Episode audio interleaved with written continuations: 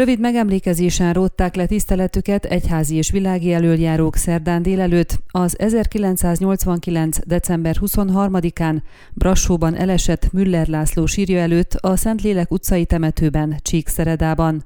A megemlékezésen jelen volt az Erdőai hegyi vadász alakulat és a katonai fúvós zenekar is, a római katolikus szertartást pedig Darvas Kozma József, a Szent Kereszt plébánia esperese vezette. Akiért és akikért imádkozunk, nem kímélték magukat, szolgálatok közben életüket áldozták értünk, ami szabadságunkért, testi, lelki javainkért. Urunk, részesítsd őket kereszt halálod végtelen érdemével, hangzott az egyházi fohász. Ezt követően ortodox szertartással is megemlékeztek az elesett hősről, majd a városvezetés részéről Sógor Enikő alpolgármester rövid beszédet olvasott fel magyar és román nyelven. Nagy veszteség a családnak, a közösségnek.